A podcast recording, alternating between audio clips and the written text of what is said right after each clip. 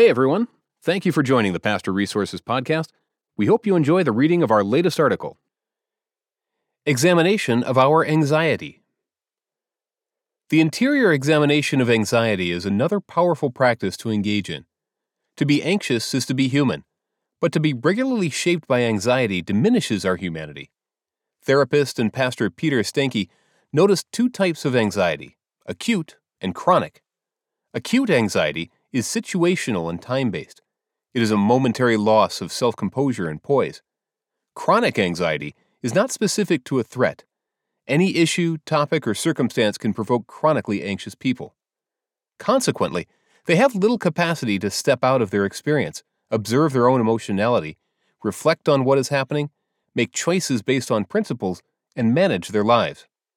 It's normal to have moments of acute anxiety, but when our lives are chronically being affected by an undercurrent of anxious forces, we are in bondage. However, anxiety, although unpleasant, can provide us with the gift of self awareness and healing. As we name our anxiety and its corresponding stories, we give ourselves the opportunity to rise above it. Time and time again, God invites His people to come out from debilitating fear and into a deeper experience of peace and trust. When we examine our anxiety, we can expose the power and grip it has on our lives in place of God's great love. I found a helpful question to consider when identifying and examining anxiety. Who and what situations make me anxious? In my case, one of the people who has made me anxious over the past 10 years has been the chairperson of our church board of elders. In my tenure as a lead pastor, we have had three different people in this role, and in each case, no matter who is in this role, I'm aware of my anxiety.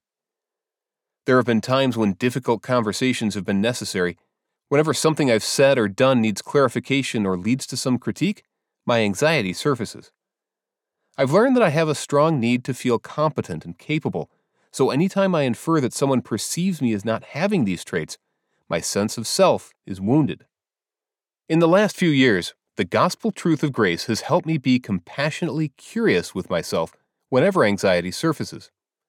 I remember going through my annual performance review with the Board of Elders some years ago. During and after the meeting, I fixated on the minor points of correction they asked me to consider. It took days for me to shake my feelings of incompetence. But the following year, something changed. I was learning to be compassionately curious. The board still had recommendations for how I could lead more effectively, and I noticed my anxiety rising. But this time, Instead of going down a road of anxious self loathing, I spent my time asking why their comments affected me so much. When I returned home, I took 20 minutes to write down what I sensed was happening on the inside and then reminded myself that, like every other person on the planet, I have gaps and blind spots. And I will always have shortcomings and failings, as I'm a fallible human being. When I have done a simple exercise like this, the lingering effects of my anxiety are limited. In the past, it might have taken a few days to move through some of the anxious moments I've experienced. As I've done this work, within a matter of hours, sometimes minutes, I've found myself being self regulated. Examination of our feelings. The examination of our feelings as a whole is an integral practice for deeply formed lives. To that end, I found Alice Miller's distinction between emotions and feelings to be enlightening. She wrote, Emotion is a more or less unconscious but at the same time, vitally important physical response to internal or external events, such things as fear of thunderstorms, rage at having been deceived, or the pleasure that results from a present we really desire. By contrast, the word feeling designates a conscious perception of an emotion. The processing of our feelings leads us to live more integrated in the world, yet it's a path many people find difficult.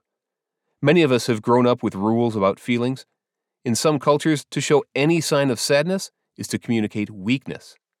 In others, to express anger is frowned upon. In some churches, any show of grief is a sign that one lacks faith. Consequently, many people learn to avoid, repress, or rationalize away difficult feelings. But we need our feelings to help us navigate our world as well as to discern God's will. The theologian who has helped me the most in seeing our feelings as part of a deeply formed life is Ignatius of Loyola, 1491 to 1556. After a tragic accident in which his knee was shattered in battle, Ignatius had extended periods for reflection and examination. In the course of his reading, praying, and the conversations with multiple people, he discovered the role of feelings in locating ourselves in the world and discerning God's will. In his classic work, The Spiritual Exercises, Ignatius calls upon the religious faithful to a practice of examination. This involves bringing to mind the presence of God in an ordinary day, noting the ways in which we have been present to or unaware of God's presence. But one of the ingenious elements of Ignatian spirituality is the commitment to exploring the landscape of feelings. Ignatius called them consolations and desolations. Consolations and desolations reveal feelings of peace, joy, and contentment, as well as feelings of angst, anger, and discontentment. But more than just naming the feelings, the goal is to lift the various feelings to help us discern if we are moving toward God or away from Him. There are many layers to this approach, but for our purposes, the presence and processing of our feelings is to help us examine ourselves in light of God's presence. As we sift through these feelings, we not only provide outlets for our potentially soul damaging effects, but also have another means of communing with God and others. Emotions don't die, they get redirected in a myriad of dangerous ways.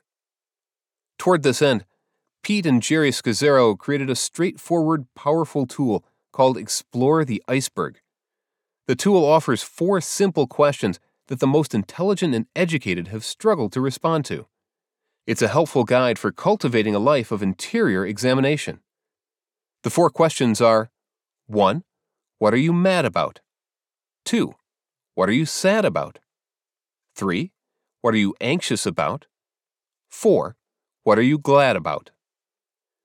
As we wrestle with these questions, whether in solitude or in community, we bring to light some of the material that needs to be named, discerned, and healed. Rich Villodas is the Brooklyn born lead pastor of New Life Fellowship, a large multiracial church with more than 75 countries represented in Elmhurst, Queens. Prior to becoming lead pastor, he gave oversight to New Life's small group ministry and served as preaching pastor. Rich graduated with a BA in pastoral ministry and theology from Nyack College. He went on to complete his Master's of Divinity from Alliance Theological Seminary. He enjoys reading widely and preaching and writing on contemplative spirituality, justice related issues, and the art of preaching. Excerpted from The Deeply Formed Life Five Transformative Values to Root Us in the Way of Jesus. Copyright 2020 by Rich Villodas used by permission of Waterbrook, an imprint of Penguin Random House, LLC. Thanks again for listening to the Pastor Resources Podcast.